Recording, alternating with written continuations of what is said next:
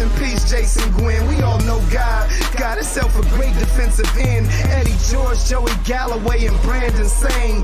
Jack Tatum, Keith Byars, D. Miller, and Joe Germaine. We getting in you fast. Oh boy, is it quick. We number one to take the Heisman home like Troy Smith. Shotgun formation, the trigger, we quick to pull it. Mike Doss, AJ Hawk, we hit you with silver bullets and scarlet and gray fever. Woo, I feel it in me. It's contagious, you receive it like Hartline and Robiskie. You think you gotta stop? We hammer like nails. I'm busting through the middle for 50 like Beanie Wells. O State, O State, Scarlet and Gray, O State, O State. It's the Scarlet and Gray. The Buckeyes is the name. Scarlet and gray, scarlet and gray. Oh state, oh state, we the best in the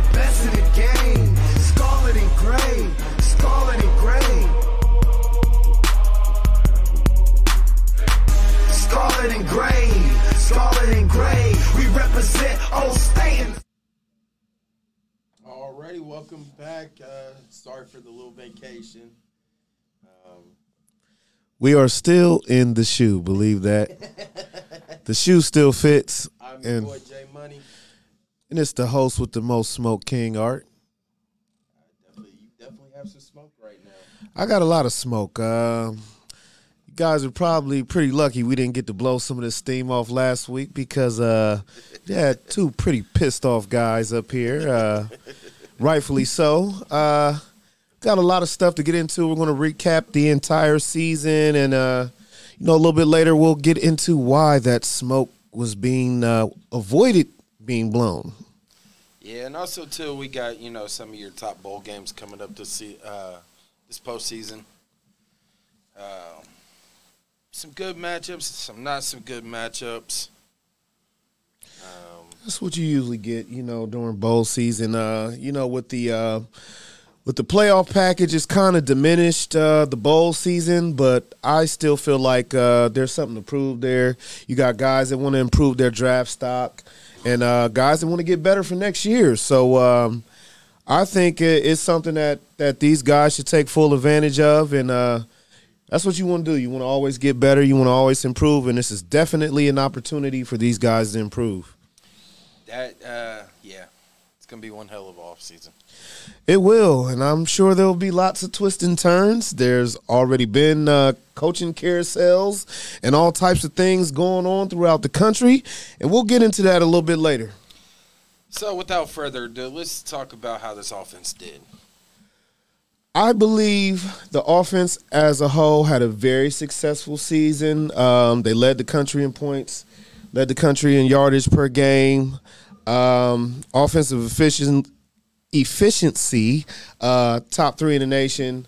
Um, Where they fell short was in the trenches, in the big games. They could not run the ball, and that's where this offense fell flat this season.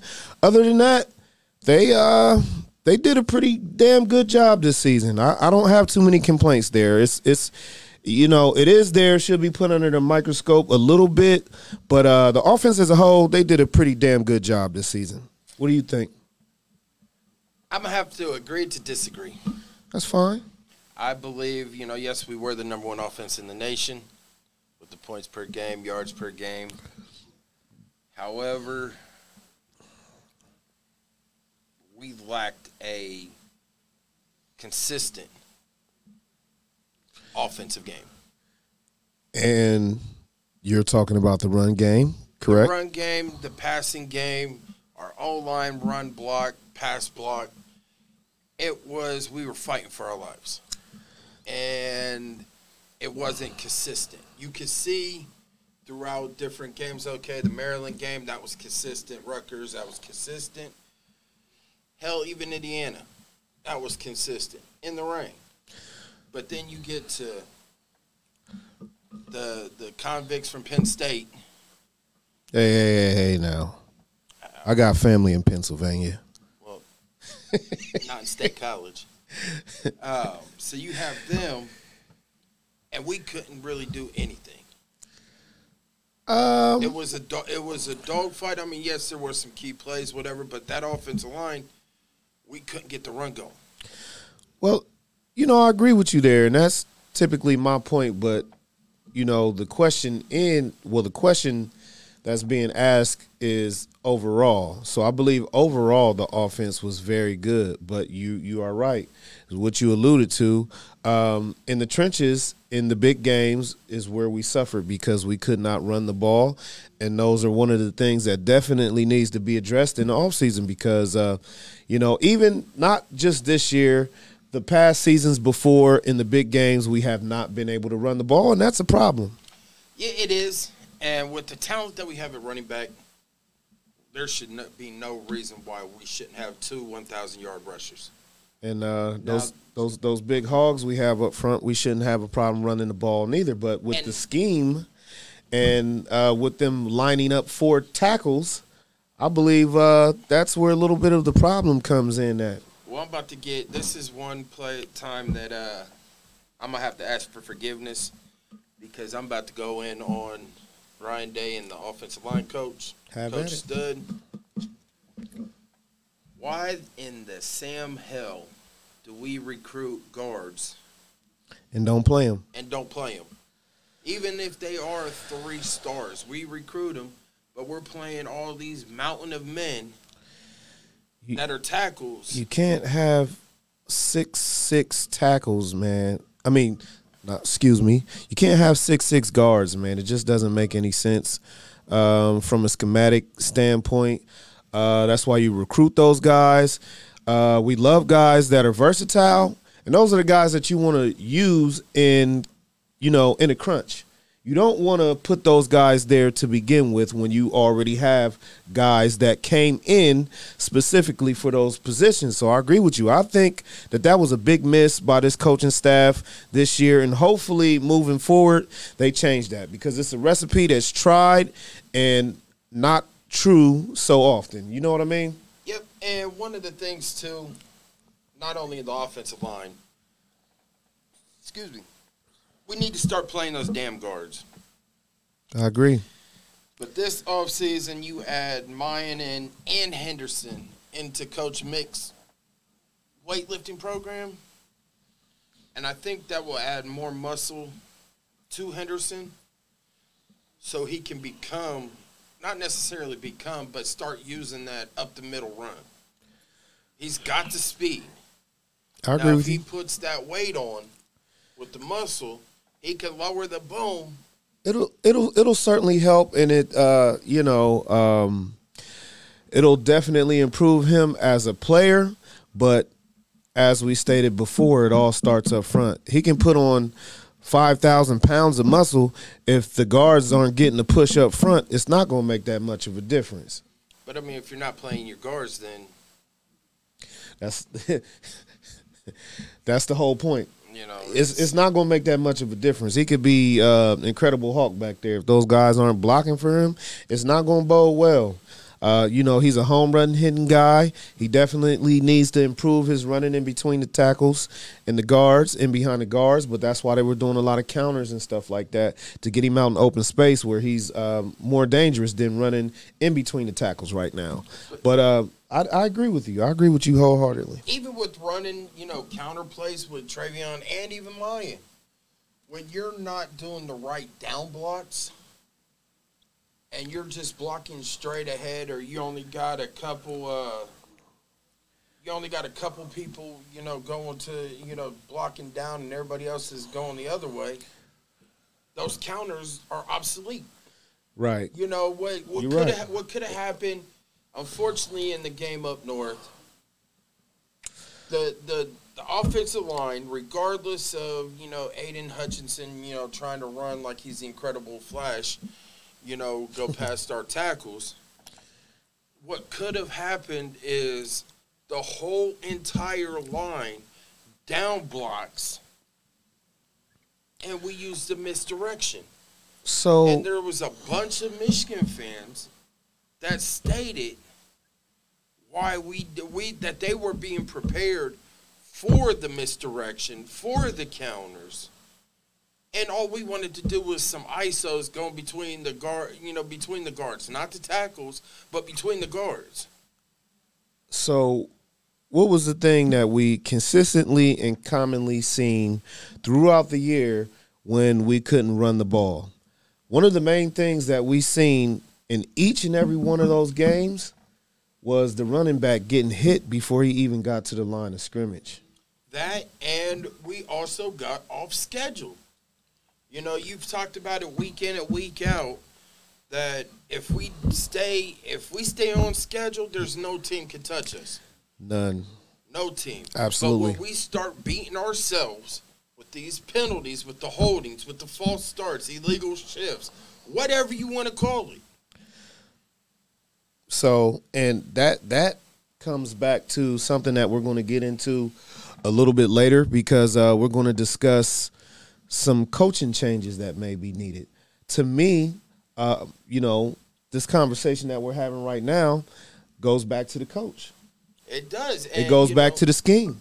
it goes back to the it goes back to not only the head coach and the offensive coordinator, but it comes back to that offensive line coach. It does. And you know, I love Coach Stud to death, but his health over the last couple years have started going downhill. He had surgery this past season. You know, actually during the season, and was out for a couple weeks. You know, before he came back, he hasn't been able to be more, you know, hands on like he has in the past when he came in under Urban. And you know, we had some great linemen. I I believe that in his tenure as a whole, and you, you always want to do do a total overview of the of the whole thing instead of just you know pinpointing one particular season.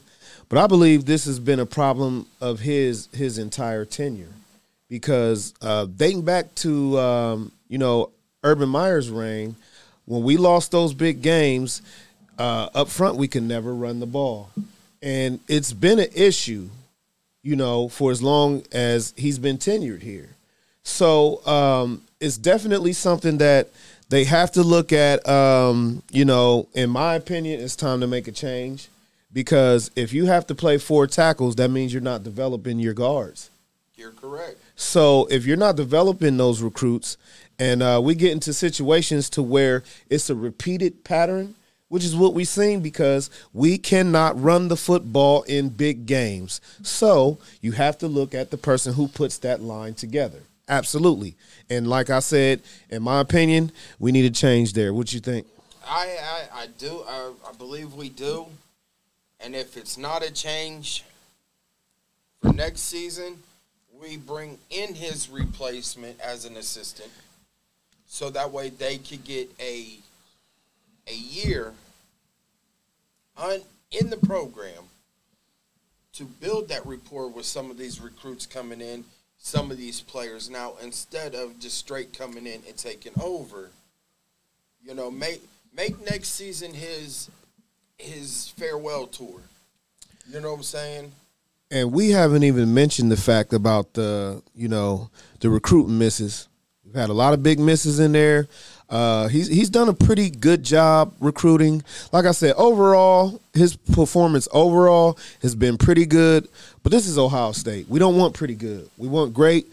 Um, We don't want great, we want elite. we want great, elite. We want legends. Uh, we want the best of the best. We want the cream of the crop. Doesn't matter whether it's recruits, coaches, staffing. We want the best of the best. We deserve the best of the best because we have the best damn band in the land. We got the best damn fans in the land, and we deserve better. And we need the best damn team in the land. We need the best damn team in the land. So, therefore, pretty good doesn't cut it here. Doesn't cut it. So he's done a pretty good job. I'll say that. But uh, we need better. We need to see more. It's been a, a lot of the same things going on the past five years. And it's time to make a change. I'm, I'm, I'm quite frankly, I'm tired of it. Let's Yeah. make a change. Let's make a change. I'm tired of it. And not only that, but at the same time, we got spoiled. We got spoiled with mobile quarterbacks. Yes. JT Barrett, um, Justin Fields, Troy Smith, you know, Braxton Miller, uh, Terrelle Pryor, all mobile quarterbacks. And during that time, well, after uh, Terrelle Pryor and, you know, Troy Smith, we had that offensive line was able to move move the pocket. So I feel like we got away from moving the pocket. Even if CJ Stroud does not feel like running the ball, even though he says he's not a running back and it's not his job to, you know, run the ball. It's not his job. Um, but when you have like 25 yards of green in front of you with no defender, I agree. You know, but take and, that. but and you know what? That's one of those things to where, uh, you know, red shirt freshman, really no playing experience. We don't know if Ryan Day is telling this kid, "I don't want you running the ball under any circumstance." We don't know, but you know, we could all see times where he definitely could run the ball. That's that's one of the concerns. It's really not a big concern of mine because he plays so well throwing the ball. Uh, he's done a tremendous job leading this team. Um, I believe the offensive line just has to block better as a whole. They, they need a better scheme. They got to run, uh, you know, some different plays. They got to definitely put some different guys in there, and something has to change. But yes, C.J. Stroud definitely needs to, um, you know, run to the greener pastures when he sees them. I definitely agree with that, but I don't have a big problem with it because, like I said, everything starts in the trenches, and we should have been able to run the ball. And then we're going to get on that um, wet paper bag defense of ours a little bit later. That's really the main concern, but we'll talk about that a little bit later. It is, you know, but like I was getting to though, even if CJ Stroud doesn't feel like running the ball, if you move the pocket, Right. whichever way, if you're doing those bootlegs, if you're rolling him out instead of just standing there after his drop back, that right there opens up the whole entire running game and passing game. I agree. You know, so if we did more than that, um, I think it, you know, it'll be a success next year. Now, far as on offense goes, Zone Six was incredible. Incredible, incredible. They had a phenomenal season um, with 64 yards. If if Olave chooses to play, which I think he will, he's always been um, team first guy, first class individual, um, great kid. Uh, he's going to go on to do great things in the NFL. I think he'll play. He only needs 64 yards to get in a thousand yard club. So um, then that'll give the Buckeyes three receivers in a thousand yard club. Um, Zone six uh, has been the best receiving group in the entire country, hands down, and it's not even close. Not yeah, it's they're they're the best three duo out there. And who expected, um, you know, Jaxon Smith to be, you know, leading the team in catches? I didn't see that. I at did all. not see that coming.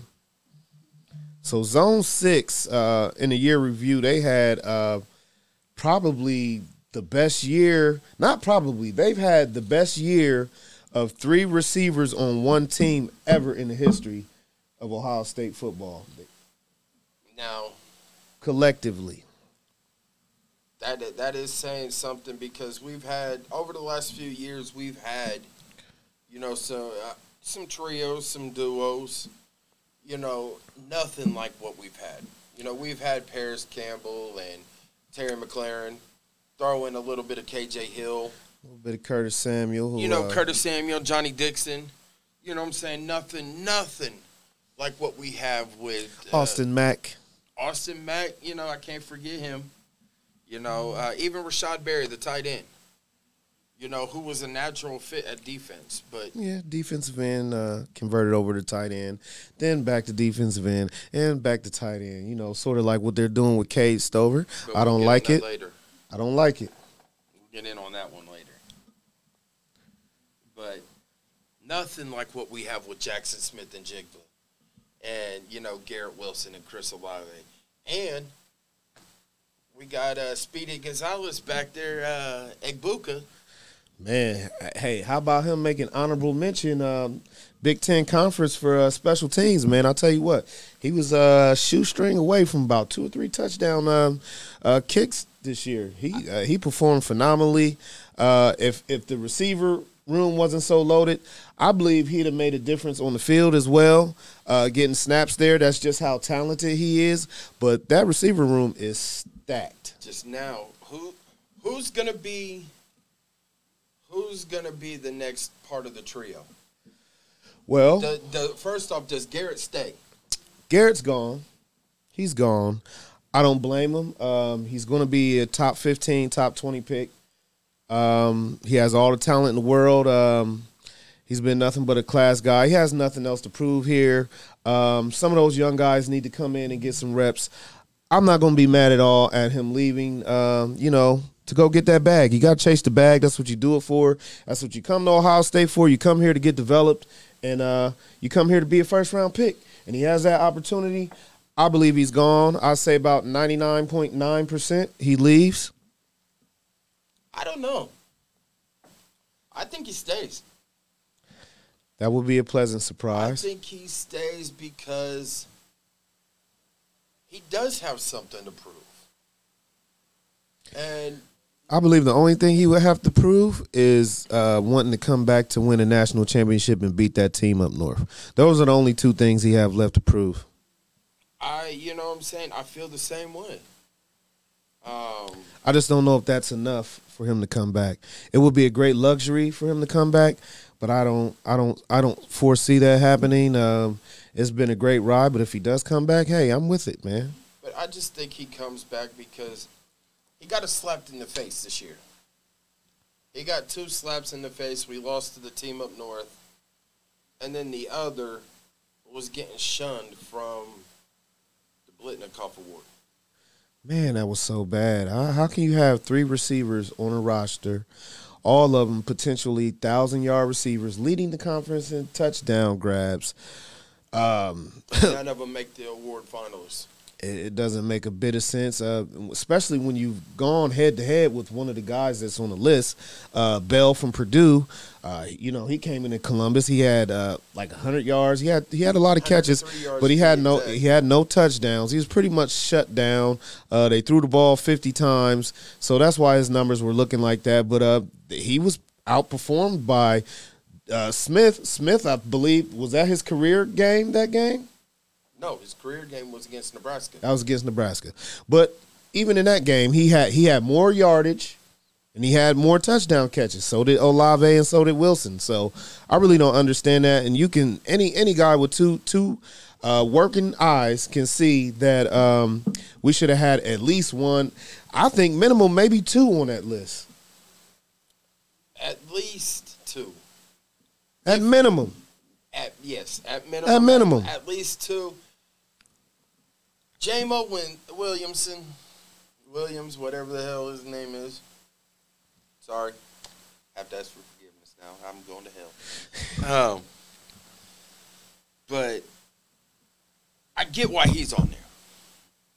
When you're outshining Michi, you know what I'm saying, for Alabama, you know what I'm saying, and you got really there's no speed in the SEC on the corners, you know, to keep up with you, and you're already running a four three, you know, four two, four three, four four. He's he's had a hell of a season. You I know, just- and I give him, I give, I give him mad respect and mad props. You know, he knew that he wasn't getting on the field. he would have got on the field, but he wouldn't have had nearly as many opportunities as he has over there. Over there, he's the number one guy. He's the best guy that they have over there. So, I mean, you know, when situations like that, you just take your hat off to the guy. I'm glad he went to a situation, he flourished. Hey, you win some, you, you lose some, because if he stayed here, the situation would have been mightily different. He went somewhere else and he flourished. You got to tip your hat to that, man. Congratulations to that guy. He had a tremendous season. And once a Buckeye, always a Buckeye. We we we will support. Yep, and you know, like I said, I give him mad props and mad respect for doing what he did to improve his life after college. Yes. He Um, he went and turned himself to a first round draft pick. Yeah, he did. Now, now he He chased got- the bag. He's got one more one more year, right? Oh, he's gone. He's going after this. He gone. Oh, he's getting in his bag then. He gone. Um, but that's that, you know, and of course, you know, Alabama had to pick up our leftovers, but look what they did. You know what I'm saying? They had a quarterback and things like that. But with our with our zone six receivers here, I believe, I- like I said, I think Wilson comes back uh, for one more year. I think um, we'll get more production out of. Uh, we'll get more production out of Egbuka, Egbuka and then we got and Harrison Jr. right, right, and um, and Jigba will be the number one guy, of I- course. yep. But hey, and hey, hey, don't forget about, don't forget about Julian Fleming. I just Do not forget him. about. I believe he will be in the starting um, rotation next year. I believe it will be him um, and Jigba, and then I think um, Harrison may grab that other spot. It depends between him and Egbuka, but I believe you'll see a heavy four guy, four or five guy rotation next year. You know, to watch some of these young pups, uh, you know, get hungry and start eating. I think we go, like you said, I think we go to four receivers out, one tight end. You know what I'm saying? Or not even the tight end. And, you know, pistol formation or even get back under center. You know what I'm saying? So, Yeah, I'd like to see a lot of that, man. I think, um, you know, a lot of people don't take into consideration that this is the youngest team that the Buckeyes have had since like the early 2000s. And as far as the Power Five conference teams, Ohio State had the youngest team in the entire nation. yeah. So, you know, we want to rag on them a lot, but you got to go through your bumps and bruises. You got a development process going on there. So that's another thing I want to say. Shout out to CJ Stroud. Um, his his uh, process has been nothing short of amazing from what we've seen in the beginning of the year. Uh, his transformation has been almost magical. Look at him. I mean, he he's got a seat in New York. He probably won't win. I'm pretty sure he won't win. Uh, Bryce Young pretty much has that wrapped up. But I mean, uh, as a redshirt freshman who's never thrown a pass in college, and uh, now you're you're you're you're sitting in the seat uh, in New York, you know, for the Heisman Trophy. Alrighty, so we didn't get to one of our topics for this half. Uh, you know, we're going to be going on a commercial break here in a little bit. Um, but I do want to throw a question a day out to you. Uh, See what you got today. Let me see what you got. how many times has Ohio State played in the Rose Bowl? Hmm. And what is the record? I believe I know half of the answer. So, with that being said, once we come back from break, we are going to touch on a little bit of the lack of defensive uh, changes throughout the season. Um, but I am lighting up this grill right now, and uh, if you see some clouds of smoke coming, appearing on your screen after this commercial break, you'll know why. Yes, the, the defensive part of the show will not be as good as the, the offensive part of the show. I guarantee you that. We'll be right back in a moment. If you've ever dreamed of a career in the sports production industry, your dream could come true. The Ohio Media School is enrolling their next sports emphasis class soon. You'll learn about all the different aspects of what goes into the broadcast that you watch or listen to. Go from behind the scenes to the front of the camera. You'll also get hands on opportunities to practice your skills through the Score on Air network. Call the Ohio Media School at 614 655 5250 or visit beonair.com slash Columbus. In sports, you want to have a player that can get the job done right every time. A real all-star, somebody that's dependable and you can turn to when the game is tough. That player in the audio video industry is the theater. People. From setting up your home's Wi-Fi network and offices, conference rooms, to setting up home theater inside or outside, to setting up the systems to make your home run smarter and safer as well. The theater people can do it all with the quality of professionalism you can expect every single time. That isn't just a great all-around player. That is an all-star. That is why we are the leaders in audiovisual installation in Central Ohio. So call us at 614-604-6327 or check out our website at ttpcolumbus.com to figure out which products will fit you. And don't forget, amplify your personality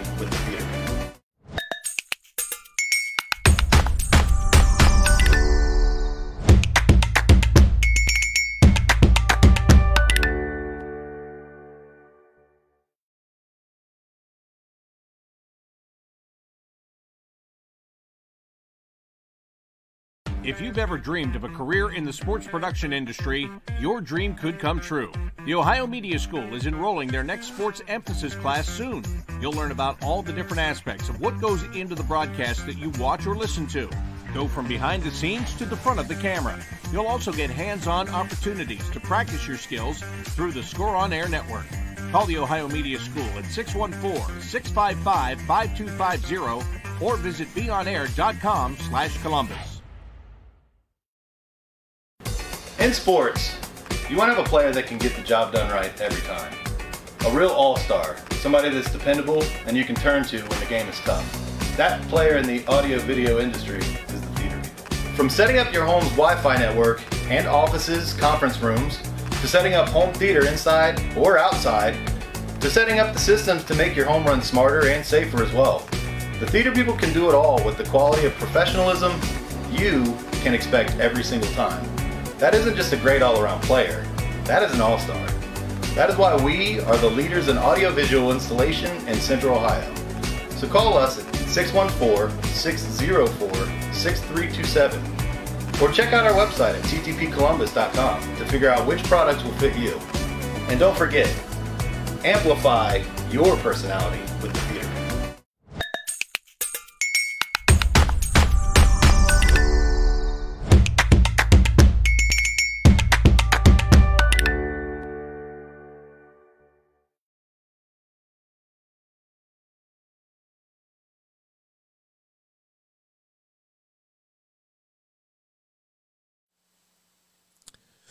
Welcome back uh, to In the Shoe. I smell smoke. We already did the offensive rundown and the overview of the offense. Now we're going to give you a taste of this smoke with the defense, man. Real quick, I'm going to let you go first, man. real quick before you know I put the fan. To Oh, this, yeah, yeah, yeah, yeah. yeah. Fan to this smoke. The question of the day was, how many times has Ohio State played in the Rose Bowl? Um, I believe James Meyer had the is it Myers um, had the correct answer. Um, it's 15, and this will be the 16th game, but I do not know the record. You not kind know the record? Kind of got me stumped there.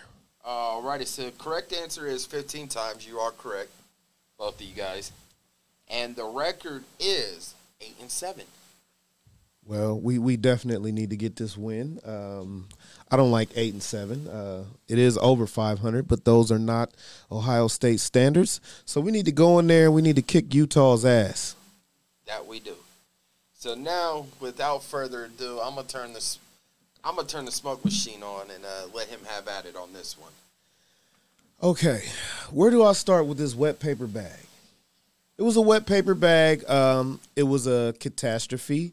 It was a disaster. Um, silver bullets, more like plastic Nerf bullets.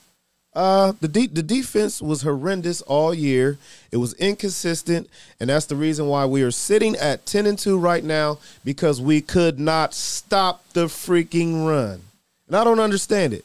Uh, they did make adjustments after the Oregon game. Um, they took uh, Kerry Coombs off the uh, play calling duties, and uh, it got a little bit better at times. But um, you know, you, when you see fat guys eating cupcakes, man, um, you know that's easy, right?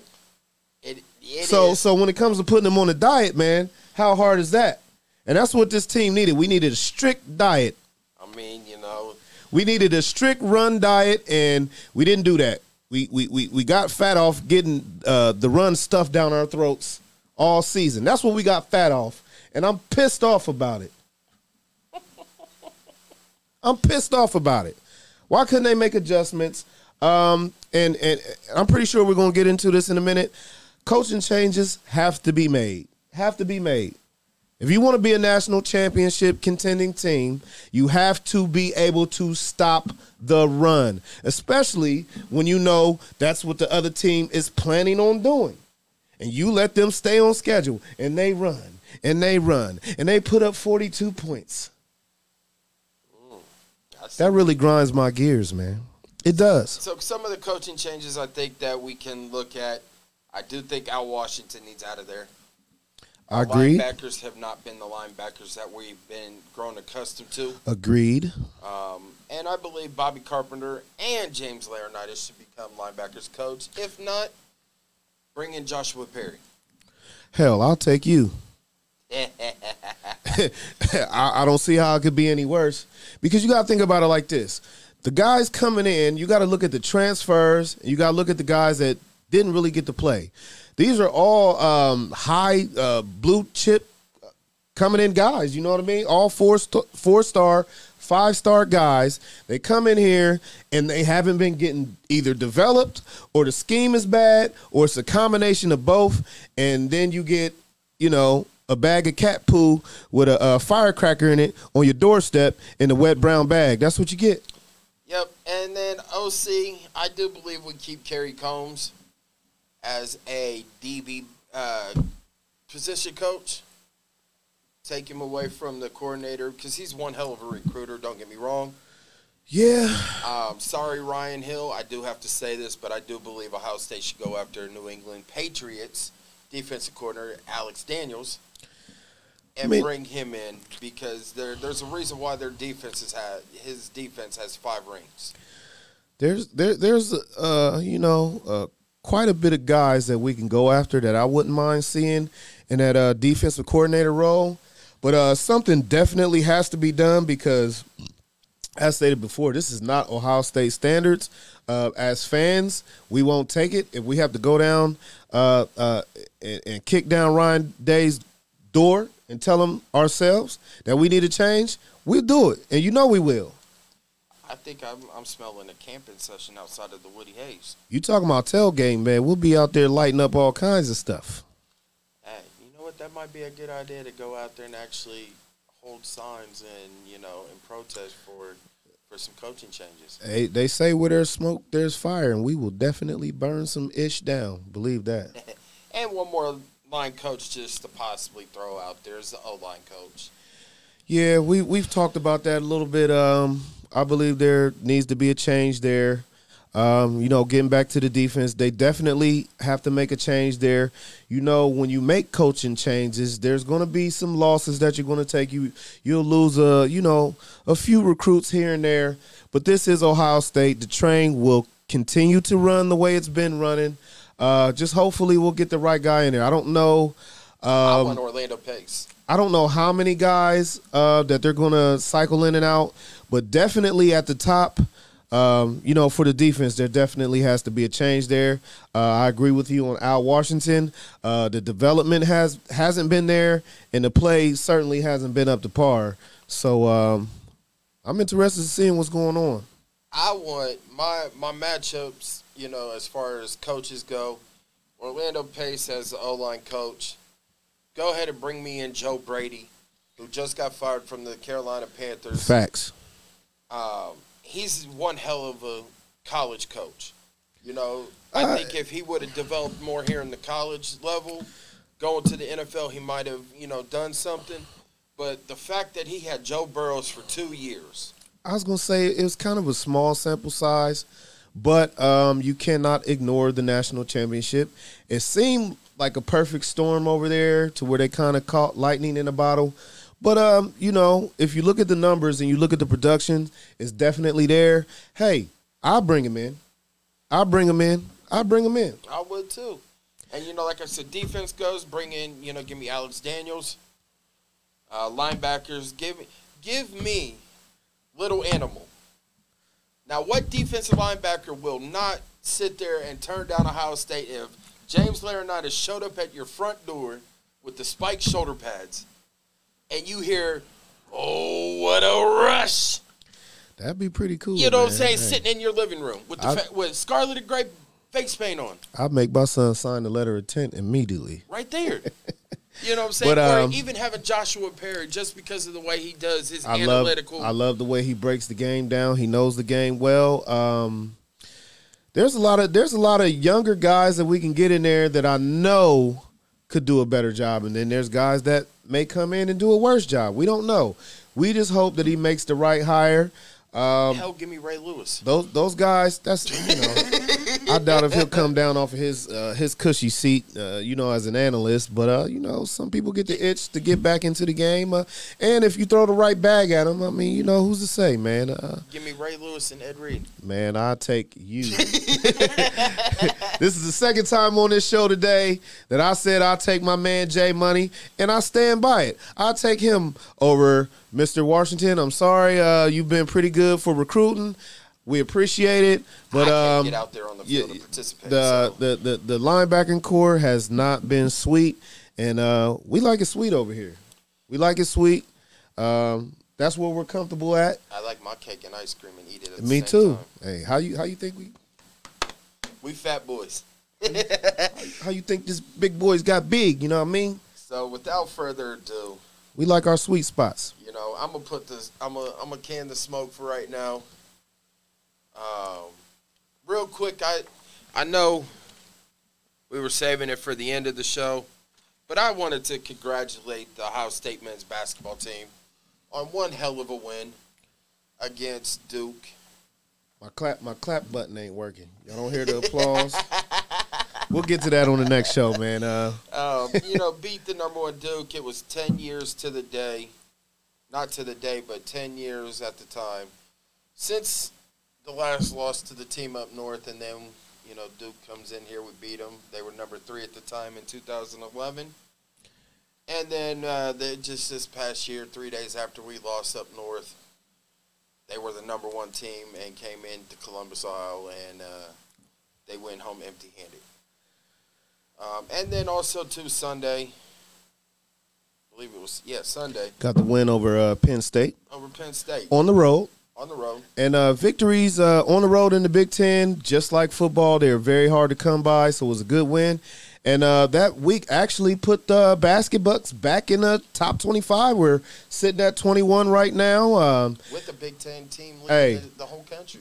hey, tremendous, tremendous game by the Buckeyes against Duke. Um, it was phenomenal. You got to give uh, you got to give them props, man, because a lot of people wrote this team off after you know after the early loss, and uh, you know how what a better way to send Coach K out with the dub.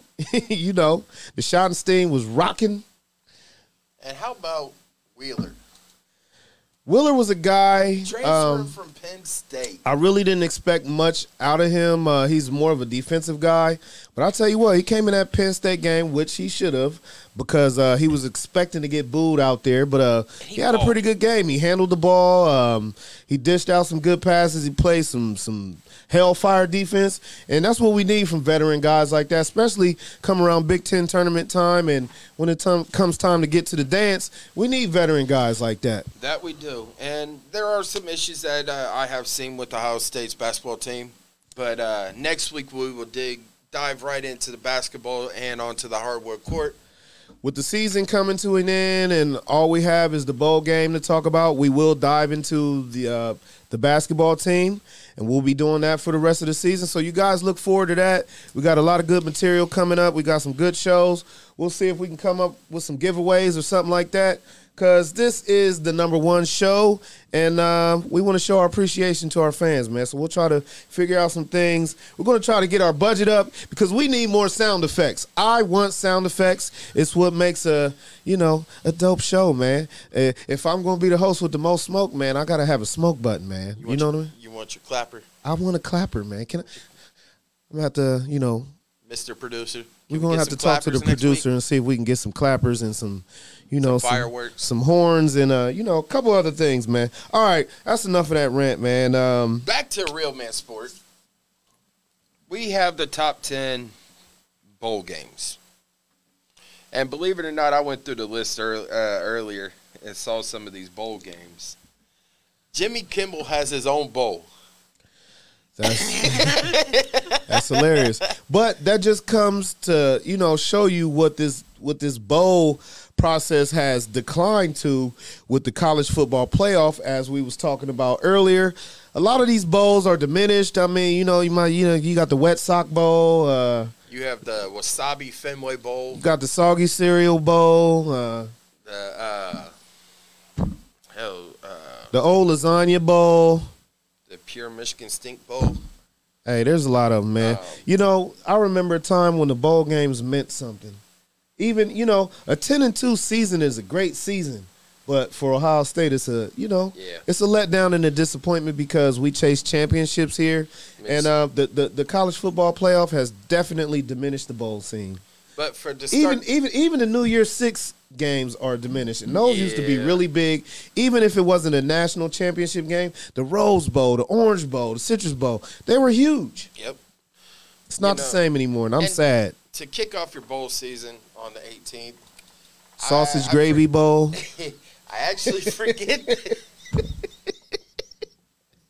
With extra gravy. You know what I'm Uh, saying? No, but the first bowl game of the season is the Bahamas Bowl.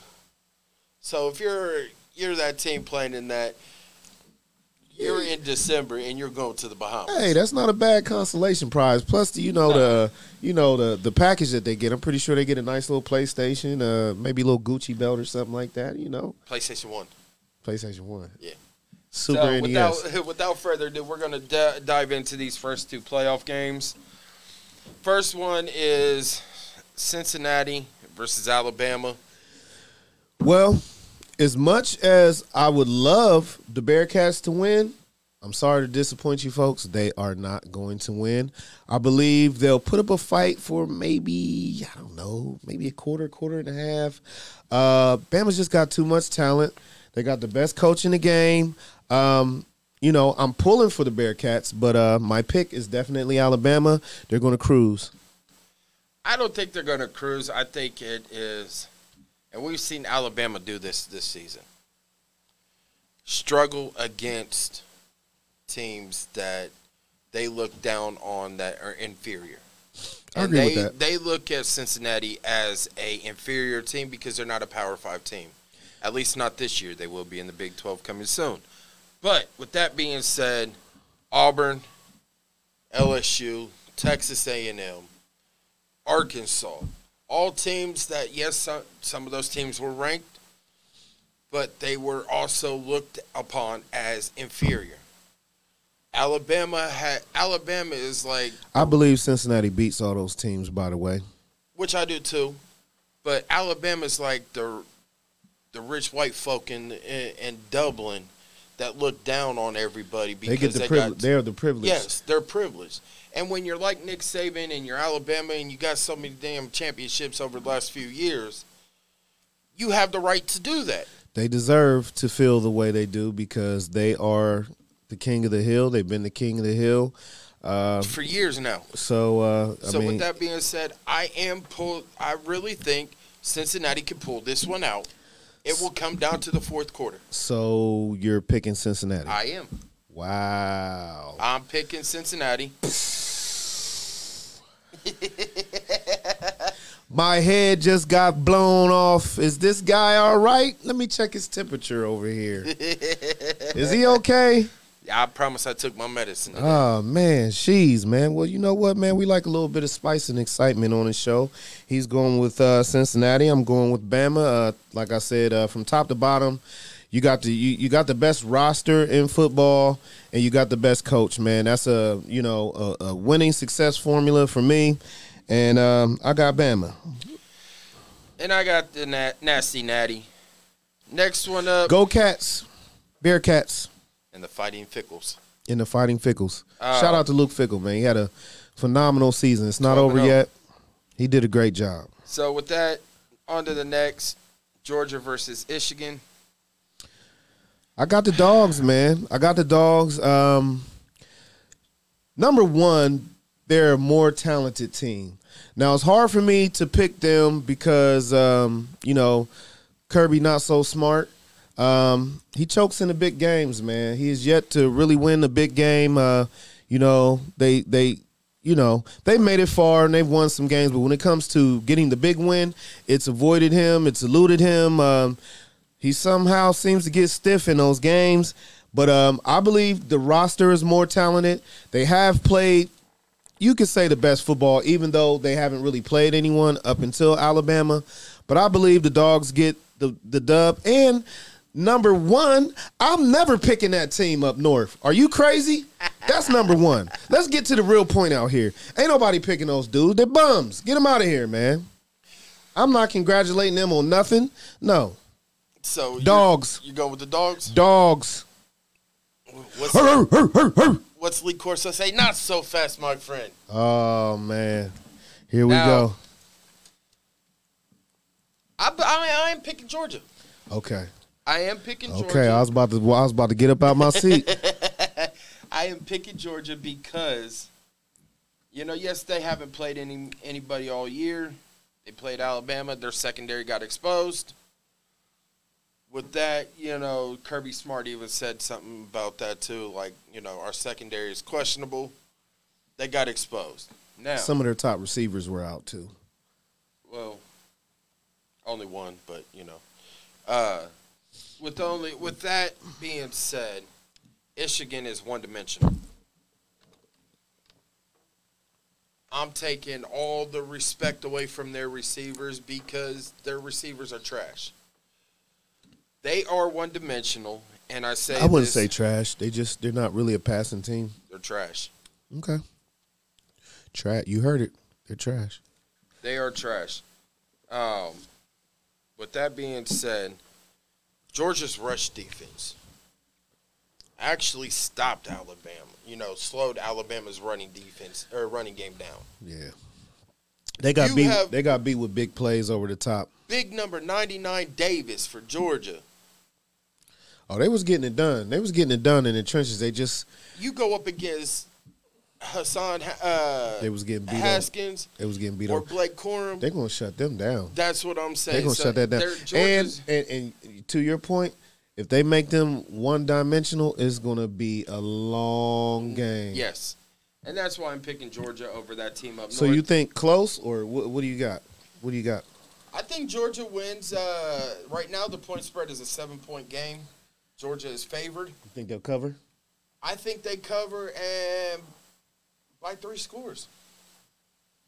That's about how I like to see it go. I like to see uh, them win by about five scores. That'll make me feel good. Um, you know they they, but you know what? Uh, they had a heck of a season. Uh, you know, they had a heck of a season. So then we got. I want to believe this game is the Fiesta Bowl, Oklahoma State versus Notre Dame. I like Notre Dame. Um, I think uh, Freeman's going to be a hell of a coach. I believe it was a great hire. Uh, they get to keep the the recruits that they had. Uh, the young guys love him. He's an up and coming um, defensive mind coach. Uh, if he brings the right guys in, I believe that uh, they take Oklahoma State out because uh, Notre Dame has a pretty good defense, and if Oklahoma State cannot run the ball, they get into trouble. That's where they get into trouble, and I believe that plays right into Notre Dame's strength. So I like Notre Dame. Or if they don't get a fourth uh, fourth and goal, you know, conversion. But uh, That was close. I'm going with Notre Dame. Uh, I love Marcus Freeman. You know, he's one hell of a coach. He's gonna. He's already bringing swagger back to the Fighting Irish. I think they, you know, they start to become, you know, the Fighting Irish of old. You know, back in the '90s and the '80s. Golden Domers. Yep. Um, so with that, Notre Dame beats Oklahoma State comfortably. Agreed. Uh, next one, Baylor versus Ole Miss. I'm gonna start this one off because I feel sorry for Baylor. Yes, they're going down to New Orleans to the Sugar Bowl.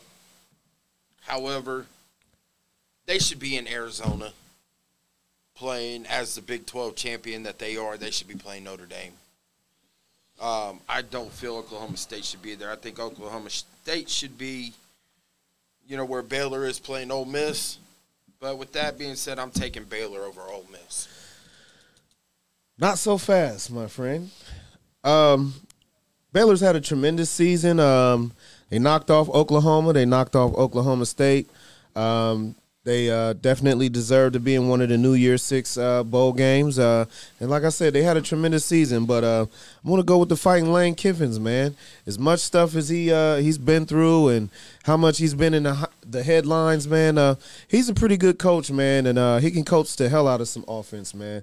wherever he's gone, the offense has looked tremendous. And Matt Corral's had a hell of a year. Yep. Ole Miss has an exciting offense you know, they're kind of one of those teams that play down to the competition too. But Baylor's a good team. So I think you'll see a high scoring, explosive game. But I like uh, Ole Miss to pull it out.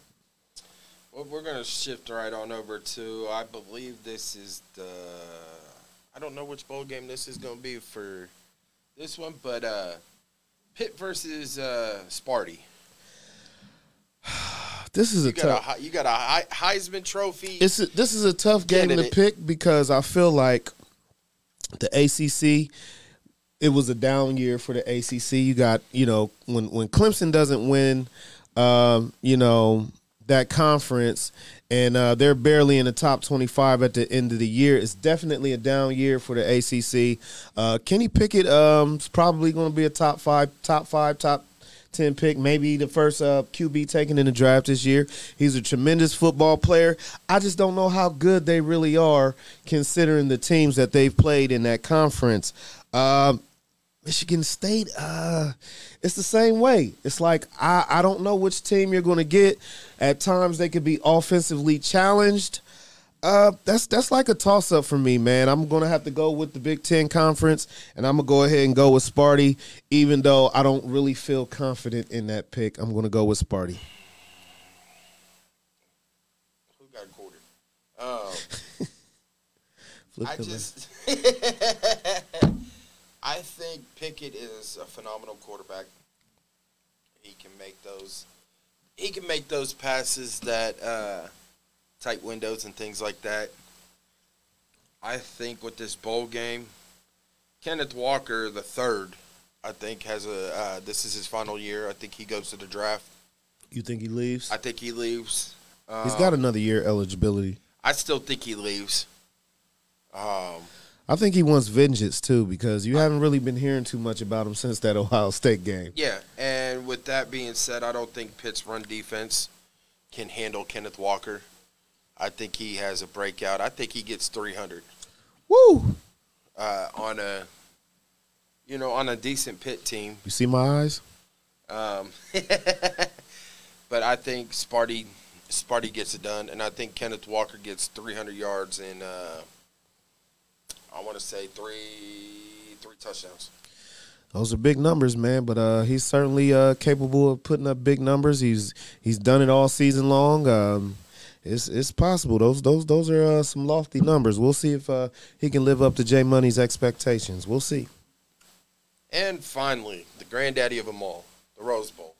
Ooh! Now this certainly presents, um, you know, a big challenge for Ohio State, simply because they play the type of football that is um, not uh, good to the way we play.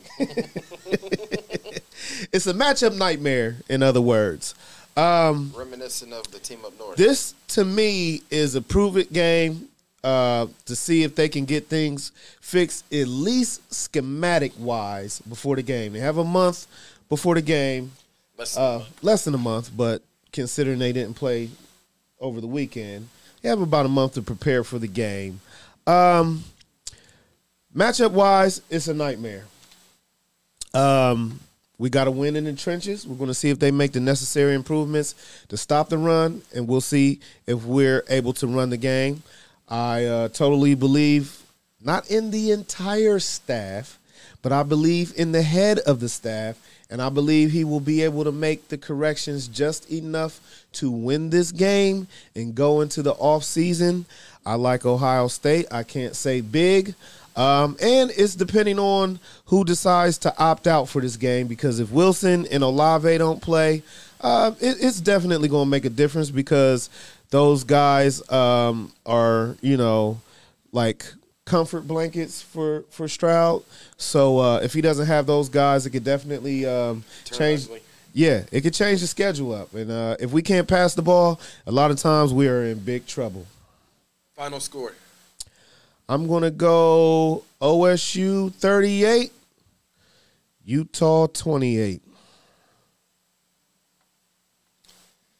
Alrighty. I hate I hate comparing teams, but the Utah Utes are reminiscent of the team up north. The way that they were able to run over Oregon, not just one week, but They manhandled less than two weeks. They manhandled them. You know, two weeks time in between games, and they manhandled. They they went duck hunting, and you know they they just blew the ducks out of the water, figuratively and literally. Um, with that being said, it's put up or shut up time for these coaches to see if we're gonna, you know, if we're gonna spend the money to keep you around next year. Um, and that's honestly, er- I'm not gonna say every coach. Yeah, I, I think I think that that particular scenario should be a foregone conclusion anyway for some of these coaches. No matter how how the game goes, uh, moving forward, there still has to be changes made. But I believe that for this one game, the defense will be up to the task. I hope so. You know, I'm I'm not doubting Ohio State. I'm just I'm worried. You should You be know, because it's, a matchup nightmare for us. The the things that they do well um, are the things that really hurt us in the big games this year. Their strengths are very much um, our weaknesses. Yes, and you know it's uh, it's scary. But with that being said, I'm taking. You guys might recognize this score. 35-28, Ohio State. Okay. Which was the same score of the Oregon um, Ohio State game early in the year. Yes. Ah, you son of a gun! Why'd you have to remind me of that, man? Hey, I thought I, th- I thought we took care of each other, man. You come out here, and hurt my feelings that incision already closed. live on the show. Look, that incision. That's how we get down now? Yep. Hey. Hey, man, come on, man. Come on, man. so with man. that being said, both myself and I know King Art here would like to wish everybody happy holidays. Happy holidays. I hope you got lots of turkey. Uh, shout out to the Buckeye Bro Show on Thursdays. Uh, make sure you check those guys out. What's their time slot? Seven thirty to nine. Seven thirty to nine thirty. The Buckeye Bro Show. Um, got lots of good stuff over there. Um, Keep an eye out. Uh, we are going to be expanding onto YouTube. You know, for our after hours program. So just keep an eye out for that, and uh, we will let you guys know when we're launching that. Um, hey, thank you for spending another episode inside the shoe with us. and with that, OH, Ayo. and we're going.